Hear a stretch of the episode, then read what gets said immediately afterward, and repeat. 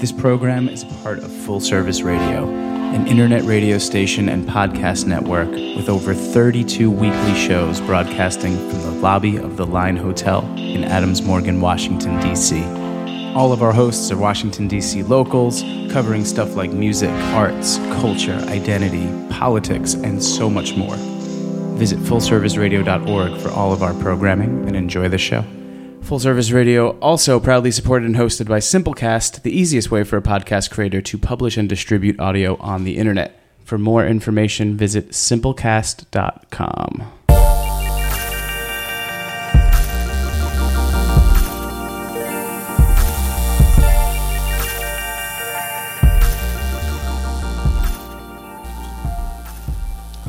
Welcome to Foreign National on Full Service Radio, broadcasting live from the Line Hotel in Adams Morgan, Washington, D.C. I'm one of your two hosts, Eric Bruner Yang, and I'm here with my wife, who's the second host. Say hello. Seda Nat. Hello. And today is our first show. Uh, we're going to figure out what that means as we get going. Um, but we brought in a guest today, the legendary Todd Thrasher. Legendary. Woo woo. Ooh, clap track. Um, can I ask why your voice got so deep in the beginning like that? Fine. Yeah. I have a very sexy radio voice, I think. Well, we met. We kind of started talking on Facebook, so I wouldn't have known that in the beginning. You all met on Facebook? Um, so Zeta, so uh, Zeta was a customer at um, Toki Underground. Toki Underground's um, a ramen shop in Washington D.C. that I opened in 2011, and it was kind of officially the first real ramen shop in actual Washington D.C. And Ze- we were very busy, so we were always on a wait list.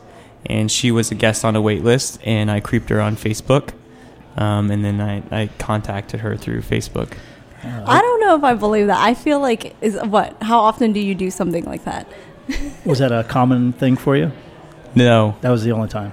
That was actually the only time. That's a good answer. Yeah. A restaurant love affair. Restaurant love affair. I No. have a. I met my wife. I was. We worked at Cafe Atlantico together on Eighth Street and Penn Quarter, and I was away on vacation. And I came back, and there was this new waitress, and I was, of course, a manager, and I can't date waitresses. And uh, she was hired as a waitress to become a manager at Jaleo. And so the day, about a month later, the day she became a manager at Jaleo, we went out on our first date. Another restaurant love affair story. I love it. I never broke the rules though. You No, are I- you are very much a rule follower. I, I will always say, no matter how many times I randomly saw Eric, because my girlfriend and I used to go to Toki Underground all the time. The only time he stood out to me was when he was scrubbing the walls. I was like, man, I like that guy. He works hard. I'm into that. He wasn't waiting tables like he was last night. Ten years later, I'm still doing the grind. I'm either doing something right or wrong, right? Right. So the the idea of this this radio show Foreign National is to tell the cultural stories of how um, um, these kind of creations that we create through food and beverage happen, right? Um, uh, you know, a little bit about you know my background. You know, c- coming coming as an immigrant from Taiwan, doing these restaurants, and how we try to create our own home in America, and then our own place here in Washington D.C. And not really less about like, hey, check out this really great um, pork that I brought from Japan, um, but more about this great story that's made that's made it to the restaurant that becomes a part of the restaurant's identity. Um, I thought, you know, before we've done two shows before under a different name, and it was kind of a similar context. One was this amazing photographer who was um, taking portraits of um, children in the Philippines who had American fathers, um, uh, like from military men that were living in the Philippines, and due to some crazy immigration law, they weren't allowed to come to the U.S. and become American citizens, and they've been abandoned, even though they have these American parents. Um, and then that is a very coarse Filipino story. And how does that kind of relate to you know this big craze of Filipino food now? So that was a, a kind of one of our first episodes, and I thought that you would be great because you know obviously um, your wife is um, Filipino. El Salvadoran. El Salvadorian. And I'm sorry about that, El Salvadorian. But um, at the same time, it's like your relationship with your wife has really defined um, all of your restaurants, Restaurant Eve, TNT, from your children to what you do. and getting to know you over the last year as we partnered on this business and you've gotten to know my wife, I think that we've gotten along so well because we uh, we're, we see a lot of the same things in each other. Right. Yeah. I definitely um our relationship has we've been friends for a while, but over the past year we've definitely got to know each other, but it's kind of the same path, you know. You've been with Seda for 10 years. How long? 8 years? Six. 6 years? Six. But meeting in the restaurant, working in the restaurants together, and my wife is actually having a little bit of an issue with this restaurant I'm opening because for the last 15 years, uh, we've opened every restaurant together. So she's feeling a little bit left out of this. I know you've offered her positions to come and hang out, but I think she may be enjoying the time away from me a little bit right now. But it's a it's a, been an interesting experience without her this time. Yeah. I think it's a little bit of the opposite for us because there's always been a separation for us. I mean, obviously there was Honeycomb and Maketto while we were together that was open. Um, we've always made it a point for me not to be involved. He actually gets irritated if I'm involved because I have too much of an opinion. So, which is so distracting considering he has so many opinions and so many other things that he has to tackle. Um, but this one I've been a big part of, so we've kind of gone the opposite. Yeah. But it hasn't blown up in our face yet. I've seen no blow no, blow ups at all. Yeah, we're working through it. Um, I think like brothers and sisters really is a story of collaboration, and that's Mhm. the what we talk about. Uh, you know, with our employees of like what this concept means, and I think that's like carrying through Maketto. And um, I think my wife is really good at pushing me to stick to the core values because it's really easy in business to just do what you have to do to make a dollar and get away from why you created the restaurant in the first place.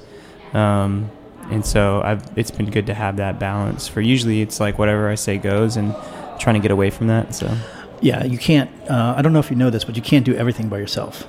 yeah, and that's, That's very hard. that's very.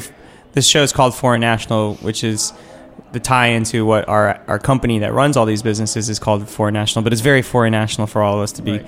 grinding it out and trying to figure it out instead of kind of trying to be better as a unit. Yeah, I think for all of us, it's a lot easier just to do it yourself. You take that "I'll do it myself" mentality. I'll get it done. I know it'll be done right, but you have at some point you have to let go. And for me, with my wife in our restaurants, we have two completely different skill sets. I'm pretty much good at nothing except being nice to people and making a cocktail once in a while, where she is very good at everything else from, you know, doing schedules, from human resource aspects, from doing payroll, to taking care of the, the business. Whereas, you know, for lack of a better word, I'm the artist, right? I just want to make cocktails and make people happy. Where she takes care of the business. For for me, it's rewarding and fulfilling because we, you know, we complement each other. Who's doing that for you here then? Uh, you? Um, no, you know what I've always really appreciated, um, and what I think is really exciting about what we've done with Foreign National this year, and, and really brothers and sisters, and kind of how you say, well, I appreciate that. I'll take that as a compliment about kind of creating a little bit of that balance to kind of bring you back to the core values of why you even do what we do, and, and, and even just the existence of this radio show is like people will always look at what you do, uh, you know, Todd, as you know, cocktails, you know, mixologists, you know, drinks, bar um, that bar experience. You know, for for you, Eric, it's always food, something cool, something hip to go to. And for us, my underlying thing, what I've always known about you, was that untold conversation that is experienced through food. And that's why I think initially in the first two shows, we're like, well, how do we use food but not really talk about food because i think what we realize is that food is the universal thing that people um, anybody can connect with. That's what rice kind of what we just casually kind of named it where it wasn't because we're asian and we eat rice. Everybody eats rice but it's because it's universal. You come to the table together. It's uh you know everybody is you know the ability to relate to it. And and you know i feel like what you've done so great is to not call yourself really a restaurateur and that we've intentionally told people that you know when i'm interviewing people for the job i mean it makes my throat and my mouth dry to have to talk extra five minutes to say we're not a restaurant group because even though we yes we're known for you know the restaurants that you've created and yes you're known for food and for being a chef and every day we call you chef but um, you know th- that's not that's not your thing, right? That's not what the point of what we, what this is the creation is. It's like food is just a vehicle, you know, to the bigger conversation, to you know my background, to your background, to your background, to um, you know, and, and and the people around us. You know, it's it's it's so interesting. It opens up to so much dialogue. So for you, putting down this um, for brothers and sisters and creating this menu wasn't about. Um, I just want to do a burger just to do a burger. We're doing a burger, but if you're into it and you're ready to have this conversation about why we did this burger, is not just for like to, to just say that it's relatable, but it goes into this bigger conversation of like, what do you mean by that? It, it's about us when we travel uh, or when people come here and this idea of what American food is. You know, I, I, I think that's been such a special thing that we've been able to do here, but you know, you did it at Maketto, and now here is like a newer conversation about this uh, American American identity. You know, I felt at Maketto it was a very DC identity. I felt you know you you approach that, um, and it's just one of that ongoing things. It's not a closed chapter there. It's just the beginning, right? And now here, brothers and sisters, you get to have a, a broader conversation about really American identity. I think Maketto is even more than a DC place. It's a Northeast place. It's a north has a Northeast identity, and for you to come here, Eric, this is a fancy hotel, a cosmopolitan hotel with worldwide travelers, and I think that conversation we had a, you know, like a month and a half ago about what kind of restaurant this is. That it's an American restaurant, and you talked about rice with red sauce. That's exactly what this is. This is an American restaurant because America, you know, maybe our president doesn't want it this way, but America is the melting pot. You come in here, you see so many different people, and what American food means to them or American restaurant is so different to everyone. I think, I think the prime example is the uh, duck consomme with the dashi. Right, that's it. Started out very, very Frenchy French, and then it became American. I haven't had that yet. That's very I'm good. gonna let you know next time I'm here.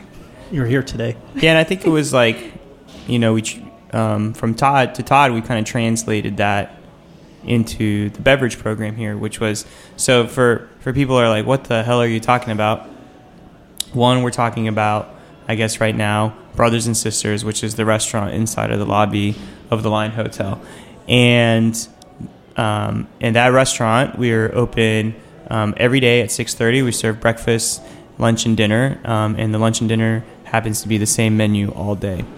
And for me, um, I'm better known for cooking um, Asian food. My uh, Toki Underground, my first place, is a Taiwanese um, inspired ramen shop um, where we're kind of serving ramen, but I'm not a ramen master. And Taipei city itself was occupied by Japanese people during the wars of World War One, World War Two, and so that city itself is heavily influenced by Japanese people. So that's why I say Taiwanese inspired ramen. And then for Maketto, it's kind of a, it's a mixed use concept, restaurant, retail, cafe, um, and our food focuses on Taiwanese and Cambodian inspired food because um, it's kind of an homage to um, the me looking at Asian countries differently once I started experiencing what it meant to be Asian through Southeast Asian culture. And then Brothers and Sisters is kind of taking it to that next level where the Sydell group, who's been amazing, um, kind of put me in this unique challenge where um, they really wanted me to be the focal point of the, the, the restaurant that's in the lobby. But that being said, you are going to be the main restaurant for a wide variety of different people, age groups, and incomes. Um, and then also, it really needs to play to Adams Morgan, the neighborhood that I'm not very familiar with because I've been living in Northeast for the last decade. And how do we connect all that and how do we make a thread? And then for me, it's always very important that everything has some type of cultural context that I can get excited about and be able to identify with. So what we ended up was with is um, brothers and sisters is this idea of opening an American restaurant in a foreign country, mostly probably in Japan or in Taiwan, and what that that what that would mean, um, and what would be on that menu, and how would we describe and show what we would interpret as American food. And it really kind of hit me on when we onboarded all the first 90 employees before we opened, and I was looking across the room, and everyone was so different. Everyone was a different age, different gender, different race, different color, um, different generation. Some from here, some second, some third, some fourth, and everyone had this different story about food, about what an American food experience was to them. So once we had that menu dialed down and we had stuff like burgers and Caesar salads and um, um, you know chicken noodle soup or we which is a duck noodle soup here kind of vibe um, was that it was okay for us to do it differently, not in a way to say, hey, we're being fun foo-foo chefs who are trying to do something different, but that American food in general has so many different interpretations. Whether you're in, um, whether your wife's from El Salvador, and um, you know you might have what burger night would be. Um, for me, we had um, spaghetti and meatball night every Monday, but we never had noodles. It was always rice, meatballs, and red sauce. And I didn't know what spaghetti and meatball night was until I went to uh, a, a white friend in in grade school, and their spaghetti and meatball night had noodles, and I was like, "What is going on?" So I think we did that really well with brothers and sisters, and I know we tried to I try to remember meeting Todd and trying to tell him what I was doing, and he didn't think I was crazy, and he got it right away. And then he also got that hotel bars is a huge part of American culture itself, and so there's some great things on his bar list, and he can talk about how he took my kind of a seed and then translated into what we offer here.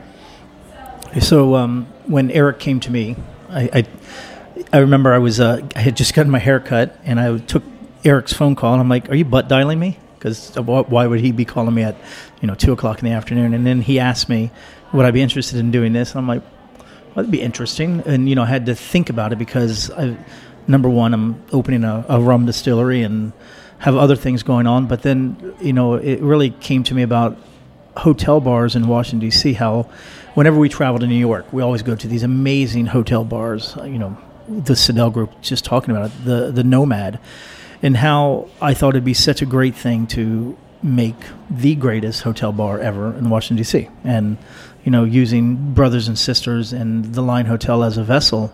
Um, it just I had to jump at the opportunity. The place is beautiful. The food is beautiful. You know, everything about what's going on here in Adams Morgan is, is beautiful. So, you know, when Eric approached me, I wanted to um, get pay homage to other great hotel bars across the world. So we put a um, a three part menu. We have um, cocktails inspired by hotels, classic American cocktails, and then um, cocktails inspired by love, life, music, and friends. So the first two sections have five cocktails each. The second, the third section has ten cocktails. Um, you know, I went to, I did a, a, guest bartending in Paris two Novembers ago, and I, I don't like Bloody Marys. I, I, despise everything about them, but I had to go to Harry's Bar and try a Bloody Mary in Paris. And uh, I put that cocktail on the menu, which has proven to be, you know, I didn't think anyone would buy Bloody Marys on Tuesday night at 7 o'clock, but they do.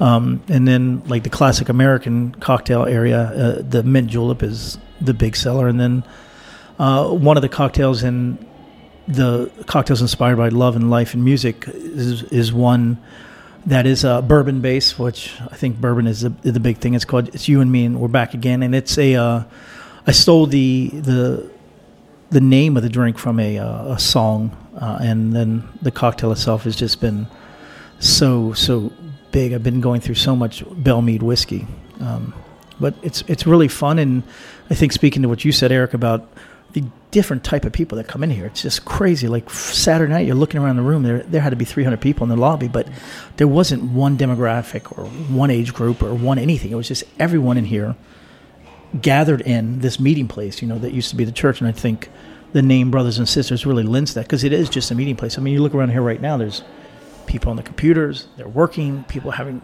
talking to each other. They're drinking in the middle of the afternoon, which I think is great. but.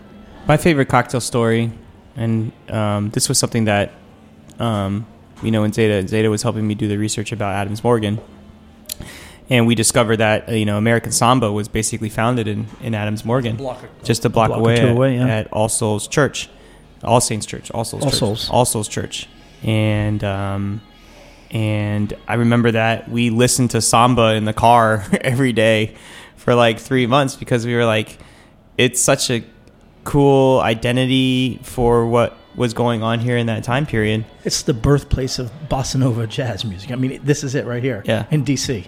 And so you ha- we have this talk. He tells the story better because I No, messed it I, up. I like the way you told the story. Last, oh, by the way, You, you when you surprisingly tell a good story. did did Eric tell you he made five cocktails last night? Yeah, I had. I was He this. bartended last I night. bartended last night, And you ran room service. and I did In room room delivery. In room We're calling it delivery. in room delivery. In floor room. managed.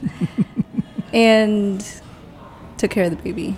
And hey, you're making me sound like I'm awesome, but I, I have And you many. waited tables the other night. I night. have many failings.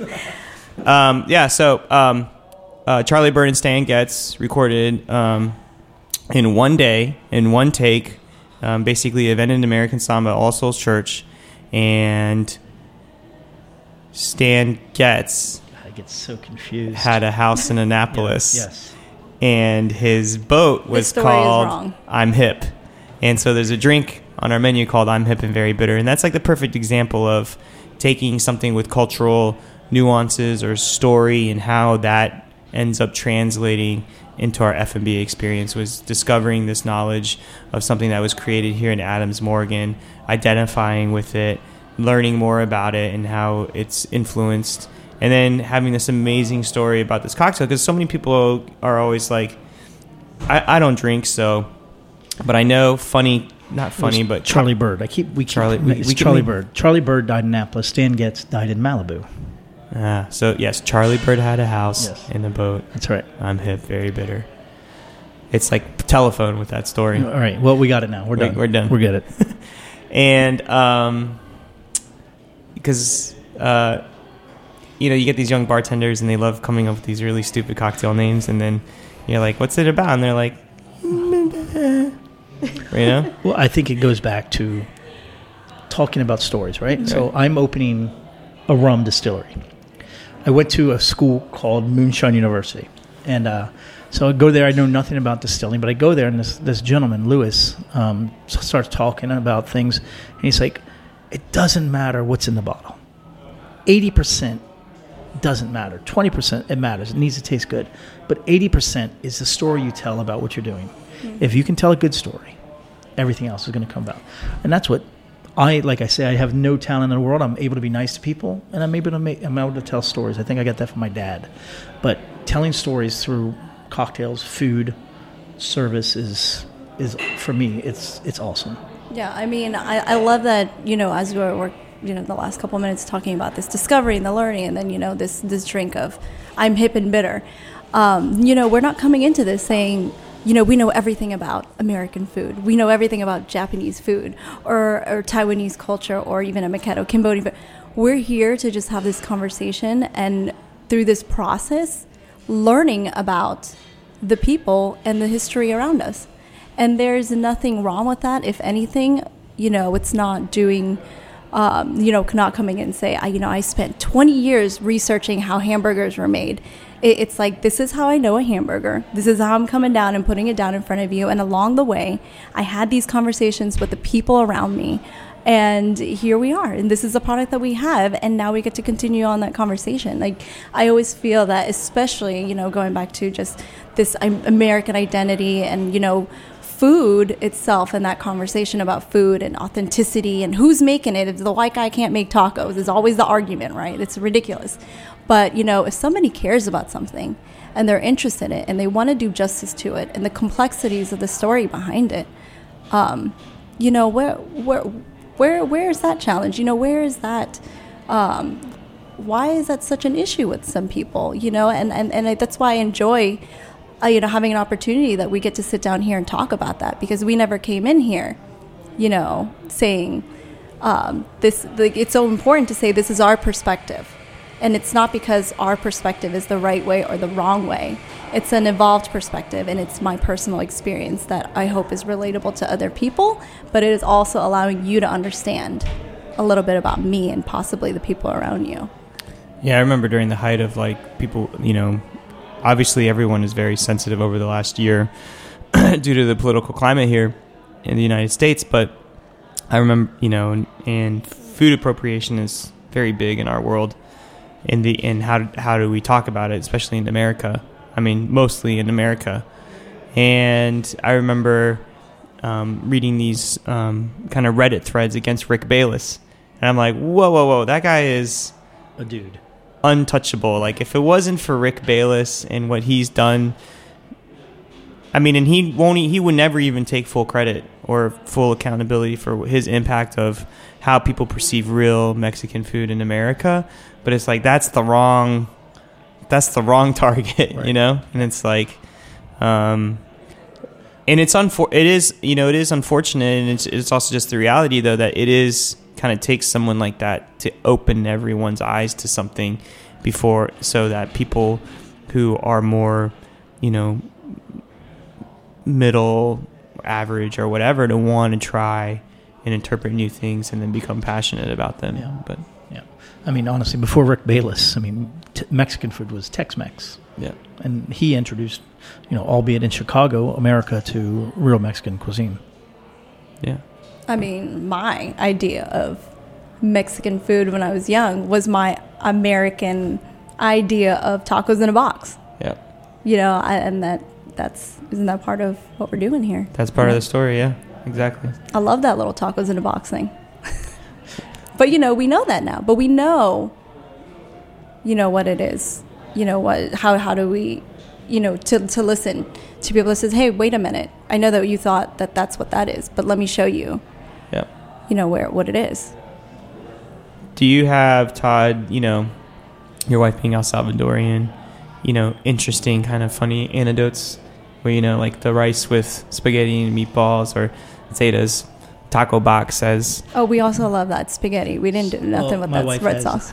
so it's called my wife's grandmother who raised hers was Mama Maye, and um, so her idea of spaghetti is s- noodles. They she my, my wife grew up in El Salvador till she was fifteen, and then they came here, um, and the one thing that Mama Maya would make in El Salvador that she still made here because you know in El Salvador obviously the bounty is much bigger than it was in in Bethesda, Maryland, where they moved to, was uh, spaghetti with uh, tomato paste and milk.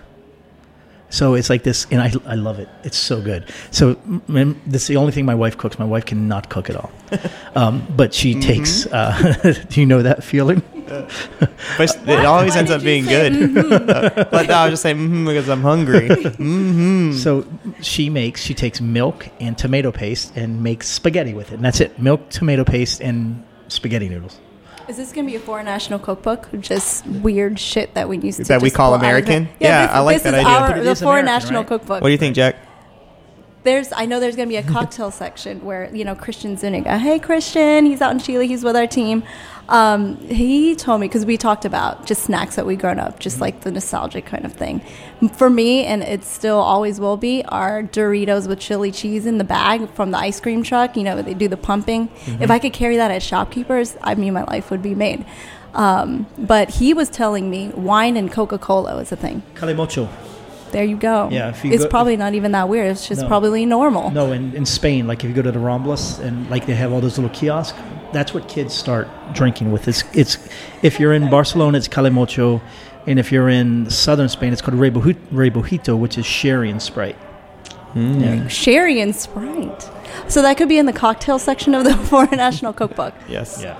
All of our weird semi-American. Be sure to take Yes. an antacid before you actually eat any of this food. Well, in China, I was in Beijing when they were. I mean, every day pollution is really bad there. But two years ago, remember there was they were closing schools and stuff like that because you couldn't even go outside.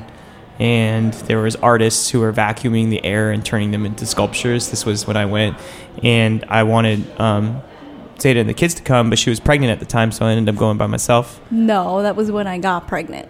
The second time, I wasn't pregnant in Beijing. Oh, she didn't come. I thought, oh yeah. Oh, the second time, yeah, you went with the other yeah, girl. the second time you didn't come because you had gotten pregnant the first time we were in Keep getting Beijing. pregnant. That's what happens. and um, um, I was so I was just jammed up from the air. Did you wear a mask? No, um, I don't think you're allowed to wear a mask in the Waldorf Astoria Beijing. It would be inappropriate. No. You know, they didn't pay all that money for air filters for nothing. You could have bedazzled it or something. Yeah, but they kept making me um, steamed Coca Cola and ginger to clear my sinuses, and it was amazing. What, what do you mean? So they would they would get Coca Cola, they would put it in the espresso steam one, and, and with fresh ginger slices, and it would be hot Coca Cola and ginger wedges, and it would just you were it felt like a million bucks. I'm gonna go try this as soon as we're done. Yeah. I tried to sell it to a lady at a table. She was not. Didn't she was like, "I don't feel good. I've been traveling," and I was like, "Hot Coca Cola and ginger." She's like, "I don't put that in my body." And I was like, "Well, you don't feel good, so you might as well just try something, lady." um, but yeah, that was that's my Coke story. I've never heard of this. Mhm. It can become a thing here. I tried putting it on the Maketto menu, but the baristas revolted. and Said no. Was it the high fructose corn syrup, or was it just the idea? The idea that their steam wand would be touched by a soda. Oh my god! Should we offer a free steamed Coke to the first caller? Yes. Is Is it going to be you? Oh wait, do, Yep, do it we is. accept, do we accept callers on this this show? Oh. Are we one of those? We will starting next week. Oh my god, Oh, that's nice. amazing! I loved calling into the radio show. My sister and I we would request music, you know, and you would actually like wait by your, you know, little cassette thing to press record so that we can create your own like tape. Why are you looking at me like that? You're older than me, you know. like so, you you know, you call in. You're like, hey, can you But make I don't sure you play understand the song? the cassette.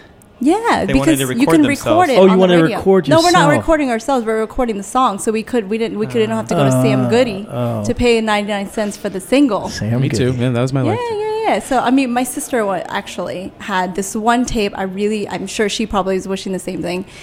Uh, one specific tape that was the best, best mixtape. Glenn Hollis, ninety-seven point one After Hours. This is all. He always talks about that. You need Glenn to get the, you need to get the radio voice. Okay, this going, is what I grew up. It was it was ninety three point nine, uh, ninety five point five, and ninety seven point one after hours. point one is Glenn Wash Hollis. FM. It's like easy Glenn listening music. Yes. Say that as an expert, besides an expert in sna- American snacks and seven what Seven Eleven, the it, on Wilson Boulevard sells. Not Wilson Boulevard. Which- Coolmore. Hey. Colmore, Colmore. Colmore. right next to our Yeah. house. That's right. She knows. Ev- she knows she could be the inventory. She could do the ordering there, but she's an expert in 7-Eleven snacks and American '90s, late '80s R&B. All right. So what was okay, the, R&B what was the and mix- as well mixtape? as car- Asian karaoke music, which is like you know, you know the House of Careless the Rising Whispers, Sun. House of the Right. Oh my God, a- Cambodians at a party, don't don't bring that out. That that was right. so. My sister put a, put together every time after seven p.m. You know, we'd switch it over to ninety seven point one, and it was just all that little love, soft rock. Or, or you know what, Larry, Larry from Coronation Coffee. Hey, um, he calls it, it. He told me what it's actually called. I learned this this year. Yacht yacht rock. I don't even know if I ever know how to say that Right. word properly. Do, I- I'm you do not- look I'm not bougie uncomfortable enough. saying it. Yacht yacht rock. I, it's the CHT part. I can't say Oh. it. Yacht rock music. That's what he told me. And sure enough, I went on Spotify, and all the hits were there. Okay. Bryan Adams, they're all there, all there. They're all there. that was Wash. That was Wash FM. Yeah, and you know, it was two sided. Sometimes when we go to bed, we just press play and we just like let it play out until we fall asleep. I used to do that for the girls I liked in high school. Record the songs off the radio. Put music on for them while they went to bed, or make you them made a mixtape. Make Made a them a mix- mixtape. Make a mixtape from the radio. I think we all did that. Back when the radio, I used eight track. yeah, back when radio was good. Nothing is crazier now that when I turn on the radio, it's the same.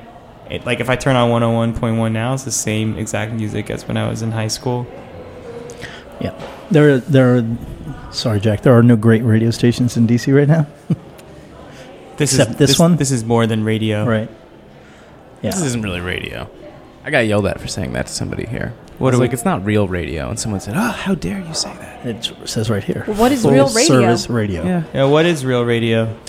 it's transmitted um, terrestrially. You know, you can tune in in your Oh, car. That's like gotcha. technically radio. Yeah, it is kind of a cheating name calling it full service radio. Jack, can you tell us Well, one of your it- favorite like is weird it kid tech- snacks? Is it tec- technically an album if you download it from the internet? But then? exactly, that's the same Oh, thing. Yeah. Right.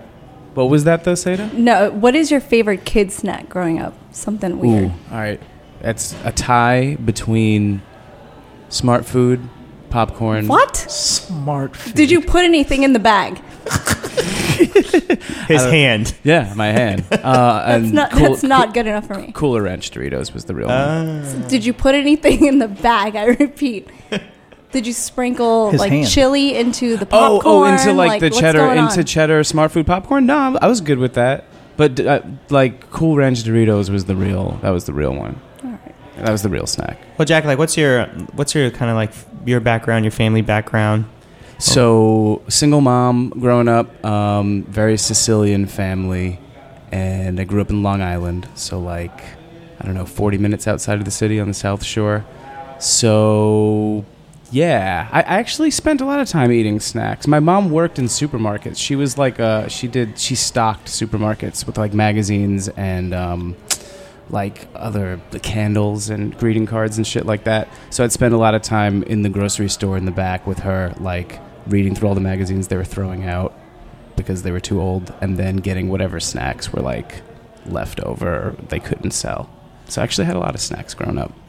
I, lo- I love a good snack story because The- the thing about snacks, I take my snacks very seriously. I have a is t- that sm- is that moment. I have a terrible snack that I, when I was a kid, I loved. Iced tea and Lucky Charms. Ah, that's You like my sound daughter. like my daughter. Oh my god, it was Mine so is the iced terrible. tea. Wait, so do you do you pour the iced tea into a bowl of Lucky Charms, or are you having dry Lucky Charms and No. iced oh my god. You pour the iced tea into Oh my god! Wow. I've never heard So wait, that. okay, so what was your? See, this is why I love to So dissect bad. people's snacks, is because like, what brought you? To To, this is why. I'm asking Jack. Like, did you put anything in the bag? Because No, what brought me there's to combine those is we were out of milk one day. Okay. Wow. And then I just forever, I've stopped now, but I have forever after that would drink unsweetened iced tea and Lucky Charms because the iced tea became sweet That sounds really good. with the magical marshmallows. You know, we could do an iced tea. Um, it would be the new um, cereal milk ice cream, but it would be With ice iced tea cereal ice cream. I don't know. Yeah, watch out, Christine. It'll be called it'll be called the the Todd Thrasher instead of the Arnold Palmer. I don't know Wait, if do you buy it. actually? You know what's funny, Eric? Do you have any weird secret snacks besides your? Besides the boring, like, like kind of like Jack, you just eat chips out of the bag. Like, do you have any weird thing that you do? I feel like I haven't. No, my, my big thing I think which always throws people off is as you know is I'm I'm a huge fan of McDonald's, and um, and you know us as a married couple we do fight about how often I want to take my daughter to McDonald's, not just because it's convenient, but because it's just uh, a big part of like my identity. You know, um, when I was born, I, I lived in Taiwan um, with my grandparents till I was about four, while my mom immigrated to the U.S. to get a job and build a home. So whenever it was all set up, I could come and live in the U.S. with her, and she would we would have a place to live, and that we wouldn't have to kind of go through that, even though it was still a struggle. Always, you know, once you get get there, but my treat every day after school was um, my mom would take me to McDonald's and, and I would have a Happy Meal, and it, you know, and people joan on McDonald's a lot, and but it's always like it's it is one of the cheapest, most nutrient dense meals that poor income families can have in America. Is they can go to McDonald's and have a meal. And um, you know, sit down and have a meal that they can afford, and sit down somewhere, and then that just became a huge part of who I was. And I was a huge McDonald's toy collector growing up and I collected all the toys because we would go so much. So I would have like I'd have the whole run. Like if they came out with eight Moon Men, I'd have all eight Moon Men. Not because like I would rifle through them, it's because I just went so much. And um, and then that's kind of how I ended up becoming an entrepreneur. My mom, she would work at these flea markets on the weekends. Her friends would have these little flea markets selling like little Asian trinkets that they'd get at these little wholesalers all through the city. And I would go with her and I would sell my McDonald toys as something to do. I would bag them up in little sets, sell them for a couple bucks. So I'd break a pack if you only had, you know, some change. And that's like, that was like my first, I've always, you know, liked the idea of selling something and making people happy. And so McDonald's was just a huge part of my identity. So I, I you know, it is no. I think my first Washington Post interview uh, on the back of the Sunday magazine, they're like, "What's your favorite food?" And I was like, "McDonald's." I mean, now it's RPM. um, so you know, Mc- number two is McDonald's. Forever That's loyal. Such a dope story. My wife, um, her favorite snack food is cucumbers cut up. I mean, remember, she grew up in the country in El Salvador, so they didn't have any, there was no 7 Eleven or anything. So, cucumbers cut up with uh, copious amounts of lime juice, and then they have this flavoring called acidito lucas, which is sugar, salt, citric acid and chili powder. She drinks it, and oh my god, it's so good. Oh yeah, I mean, Yeah. I, I did the same thing too. It was cucumbers or a tomato. If Right. we didn't have any cucumbers, it was like the second thing. But it would be the tamarind soup base. Oh, So yeah. it's like- yeah, yeah, yeah.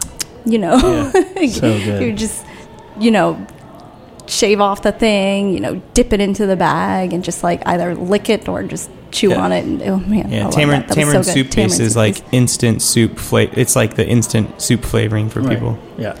In Cambodia, they, they take it, you know, they have the same thing, and I learned to like it, but, you know. More than McDonald's. But no, it's like, you know, like here in the U.S., like fruit has to be ripened, Right. right? And Yeah, it's no. like this, this mango so ripened. Right. No, green mangoes. Yeah, Oh, delicious. right. And then Cambodia, like if it's ripe, it's bad over Right. there. It's like it needs to be green and sour. And so they take all this fruit that we eat here, super sweet, and but over there, it's like it needs to be hard and unripened. And then they would dip it in something chili similar, salt. Yeah, chilies, Yeah. salt, and Chili sugar. salt, yeah. Yeah. Oh, No, man. same. No, Which is crazy because you can't get a fucking cup of water there, and then you just eat this thing, and you're like, "I'm so dehydrated." Yeah, my mouth is full of spice. Then Maybe that's why they eat all day over there. yeah, just to like quench the thirst. I mean, Yeah. just to, like hold back the thirst, just to snack all day. that's true. Yeah. Well, I think that um, wraps up our first episode here with Mr. Todd Thrasher, and um, I think we're just gonna get better at this and figure out. You think you everything. can get better than this, Eric? I know. I mean, we've you heard it here how he became an entrepreneur. McDonald's Happy Meal toys. So the next time I'm cleaning up all of Ami's toys, she already yelled at me about all these like freaking like uh, those pony My Little Pony Little Ponies, glasses yeah. or whatever. Yeah. I'm like trying to throw them. Away. I'm gonna throw them away. I'm trying to put them in a bag so I can get rid of them and donate them. She's just like pulling them out of the bag, getting mad at me about it, and now I can actually be like, well, you know, let's make a let's make a business out of this, like your father. yeah, but You, ma- you could set up a table in the lobby here. I actually she tried would it out. crush if she so, if she sat here and sold chips all day. She'd put the cup out of business. Shots Sorry, fired. Spike. Shots fired. Blah, blah. hey, have a great day, everybody. Bye, you. y'all. Thanks for listening to this program on Full Service Radio, broadcasting and recording from the Line Hotel in Adams Morgan, Washington, D.C. Full Service Radio programming can be accessed live and archived on fullserviceradio.org. Our talk programming is available on most podcast apps like iTunes and Stitcher, and our DJ sets are available on mixcloud.com slash full service radio. Full Service Radio features over 30 weekly shows and over 50 local hosts covering every topic imaginable. If you want to be a guest or get involved, email us at info at fullserviceradio.org. Follow us on Twitter at FullServiceRDO, on Instagram and Facebook at Full Service Radio. Thanks for listening.